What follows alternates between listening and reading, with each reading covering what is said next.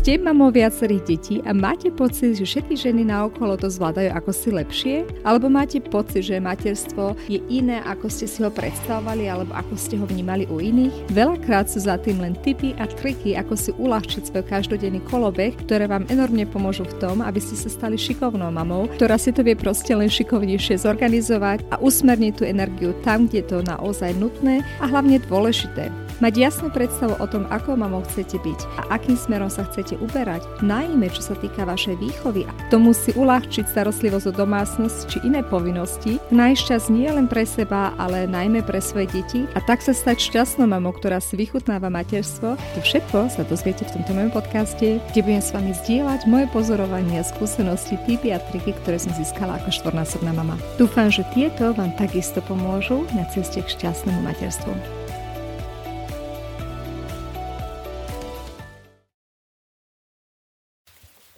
Ahojte, vítajte v najnovšom dieli môjho podcastu, kde sa budem venovať téme, ako povedať nie. Určite zažívate denne situácie, kedy niekto za vami príde a zrazu chce to či ono, len zabehnúť do lekárne a niečo vyzdvihnúť, alebo len odbehnúť rýchlo do obchodu niečo spraviť, alebo len ešte dotočne nejakú cestu zaplánovať, kde budem musieť vyzdvihnúť nejakého kamaráta alebo niekoho iného. Takéto len činnosti, ktoré sa tak ako si nenápadne prepašovávajú do nášho bežného dňa, spôsobujú stres. Problém je, že väčšina mám viacerých detí už má aj tak preplánovaný ten deň. Není to tak, že mama oddychuje doma a zrazu niekto príde a poprosí, aby prosím len odišla do lekárne, ešte niečo vyzdvihnúť alebo do obchodu. V skutočnosti tam mama maka, maka, maka, niekto príde k tomu, chce zase dotočnú činnosť a ona to len tak prilepí k tomu, čo už aj tak má. V angličtine na to výraz on top, teda niečo, čo ešte k tomu naviac pridáme. V slovenčine ma práve nenapadá adekvátna fráza, ale presne o to ide.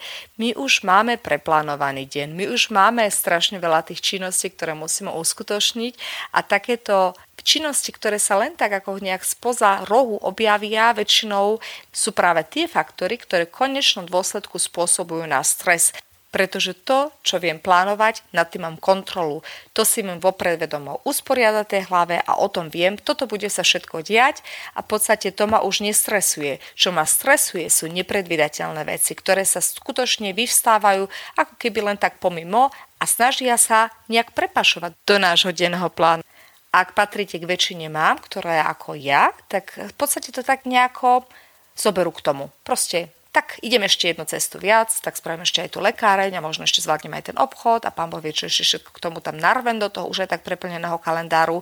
Ale v skutočnosti to není, že ten deň sa natiahol. My nemáme viac dispozícií hodín, ako sme mali na začiatku dňa. My máme presne toľko isto hodín k dispozícii, aj toľko isto teda reálne užívateľných hodín, pretože my chodíme ma aj spať niekedy, takže nemáme v skutočnosti dvadsaťštyri hodín k dispozícii, ale menej. A keď už sú preplánované, a k tomu sa vždy tak nenápadne prepašovávajú tieto veci, tak väčšinou máme tendenciu proste to tak nejako k tomu prepašovať. A kto už z nás len povie nie?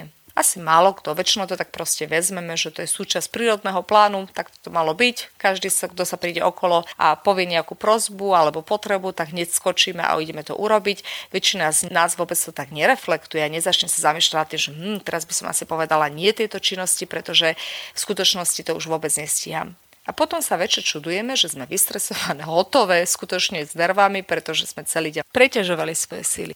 Minule som k tomu počula veľmi zaujímavú myšlienku, ktorú chcem aj ďalej teraz posunúť, že to, čo sa mami musia naučiť, je vnímať naše činnosti, ktoré počas dňa musíme urobiť ako taký obchod. Keď niečo pridáme do toho regálu, povedzme našich balíčkov povinností, tak musíme niečo aj odobrať. Nie len pridávať, pridávať a pridávať, my musíme vždy za jednu činnosť, ktorú sme k tomu priradili, niečo zase odobrať z toho regálu, pretože inak by sa otrhol zo steny.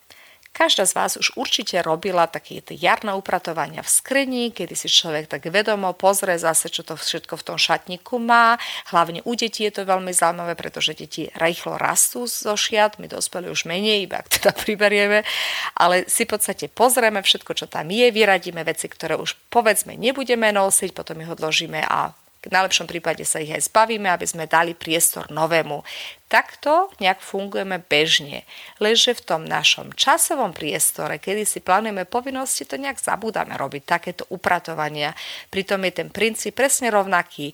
Keby sme dieťaťu stále len pridávali nové a nové veci, takže jeho šatník by obsahoval oblečenie od veľkosti päťdesiat až do... teraz už stopäťdesiatdva, tak si viete predstaviť, že by to asi prasklo vo všetkých švíkoch, pretože by sa to nedalo tam naplniť a tam by absolútne bol chaos v tom šatníku, tam by sa nedalo absolútne reflektovať, že čo to dieťa v skutočnosti si má obliec. Takže v tomto prípade je to samozrejmosťou. Prečo to ale nie je samozrejmosťou v tých, takých tých bežných veciach, v tom našom skutočnom živote, ktorý musíme každý deň si odpracovať? Pretože princíp je ten istý. Keď my budeme stále prikladať a prikladať a prikladať, v prvom rade stratíme prehľad, pretože sa to stále bude stávať to množstvo väčšie a väčšie a neprehľadnejšie. A takisto stratím akúsi kontrolu nad tou situáciou. A keď nebudem mať ani kontrolu, ani prehľad, tak je to už len veľmi krátučká cesta k tomu, aby sme sa dostali do stresu, aby sme boli vyhecované, aby sme vôbec už nemali prehľad o tom, čo v ten deň máme v skutočnosti urobiť, pretože sa tam pribalo zase nejakých tridsať nových povinností, s ktorými som vôbec nepočítala. Takže či sa nám to páči alebo nie, musíme sa naučiť povedať nie. A vedomo povedať nie činnostiam, ktoré sa nám nestajú v tom momente ako života nevyhnutné. Samozrejme to neznamená, že keď mi príde dieťa tam s krvácajúcu rukou a ja mám teraz v mojom kalendári nejaký iný plán, tak ho pošle, že chod si posledne sadnú na lavičku, ja si ťa vyzvediem tak o pol hodku, lebo dovtedy mám ešte niečo iného naplánované a to dieťa tam vykrváca zatiaľ. Takéto veci sú urgentné, ale v zmysle skutočne urgentnosti. Lenže my máme tendenciu mnohé činnosti, ktoré v skutočnosti vôbec urgentné nie sú, takisto hneď odpracovať. Prečo je to tak? Pretože len málo ktorá z nás si skutočne prioritizuje svoje činnosti. Len málo ktorá z nás si dá ten čas na to, aby si tak urobila reflexiu toho, čo je pre mňa priorita, čo je naozaj dôležité a čo je skutočno to v tej oblasti urgentného. A to môže sa redukovať aj len na takéto extrémne situácie. To znamená, že keď ja sa naučím reflektovať, čo je pre mňa naozaj dôležité a čo je menej dôležité, keď tam vytvorím prioritu jeden, dva, tri, tak budem mať o mnoho iné šance sa pri tom rýchlom rozhodovaní rozhodnúť správne. Správne v zmysle povedať nie situáciám, ktoré nemusia byť hneď uskutočnené. A čo s týmito situáciami urobiť?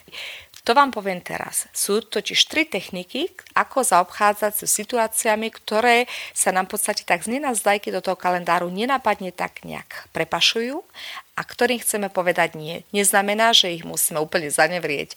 Znamená to len, že ich neurobíme teraz a hneď. V prvom rade si pozrieme samozrejme našu listinu priorit. To znamená, že sa pozrieme, či je to naozaj niečo, čo musíme urobiť. A keď automaticky zistíme, že to nie je niečo ako to krvajúce dieťa, ktoré musíme zaopatriť hneď, ale niečo, čo sa dá posunúť alebo na iný deň presunúť, tak stačí, keď začneme tým, že povieme nie tejto činnosti. A potom rozhodneme ďalej. Buď ju teda presunieme na iný deň, alebo ju delegujeme, to znamená, že povieme niekomu inému, aby túto činnosť vykonal. A to tretiou možnosťou, ktorá nám vždy ostáva, my sa rozhodneme vedomo tú činnosť proste nevykonať, pretože není, povedzme, z hľadiska našich priorít dostatočne dôležité na to, aby sme ju museli urobiť. Je dôležité si veľmi uvedomiť, že my nehovoríme nie nejaké osobe, ktorá od nás niečo vyžaduje, ale hovoríme to nie činnosti alebo nejaké povinnosti, ktorá nám bola priradená, pretože z nášho hľadiska ju nevieme proste do toho programu zaradiť. Ak ju zobereme do toho programu, tak automaticky to znamená, že inú činnosť budeme musieť vylúčiť. Tak ako pri tom šatníku nemôžeme stále len prihadzovať nové a nové a nové veci k tomu, musíme aj isté veci odstraňovať. To znamená, že ak to naozaj vyskutuje v našej zozname našich priorit a povieme, že to je veľmi dôležité naozaj dneska už vykonať, alebo aj hneď, ako mi ten človek oznámi, čo treba urobiť, tak automaticky musím ako krok číslo dva urobiť, že si pozriem tie povinnosti, ktoré ešte mám urobiť a s nimi potom samozrejme sa snažím jednu vynájsť, ktorú by som vedela odstrániť. Povedať nie znamená, že zvyšujem svoju produktivitu, nie že ju znižujem. Totiž ak sa za každým, keď sa venujem nejakej činnosti, musím túto činnosť prerušiť a proste venovať niečomu inému, tak nikdy nedojdem do cieľa. Okrem toho, ak už aj tak mám ten deň preplánovaný a plný aktivít a stále len k tomu prihadzujem nové, jak bydlami seno, proste hádžem dokopy ďalej a ďalej nové činnosti, ktoré k tomu prikladám, tak v istom momente proste nebudem vládať a takéto stavy veľmi rýchlo vyústia potom burnout alebo iné psychické, povedzme, nepokoje, depresie a tak ďalej. Tomuto všetkému sa dá proste vyhnúť, keď sa naučíme povedať nie. Ešte som minule počula veľmi jednu zaujímavú myšlienku, že keď povieme nie, nemusíme sa za to ospravedlňovať. Že je to veľmi dôležité proste to nie povedať a jasne dá ten signál, že nehovoríme človeku nie, teda nehovoríme, že tebe nechcem niečo vyhovieť alebo spraviť, ale že, že v podstate jasne dáme najavo, že je to presne táto činnosť, ktorú nie sme schopní momentálne zaradiť do toho plánu alebo nie sme schopní proste ju uskutočniť. Ak sa bojíte, že vďaka tomu budete menej obľúbení, myslím si, že v skutočnosti ani nie, pretože ak to neurobíte urážlivo, ale jasne dáte najavo, že to proste nie je možné momentálne uskutočniť, tak v konečnom dôsledku nie je to nič osobného. Je to len odmietnutie isté činnosti naviac, ktorú neviete vykonať.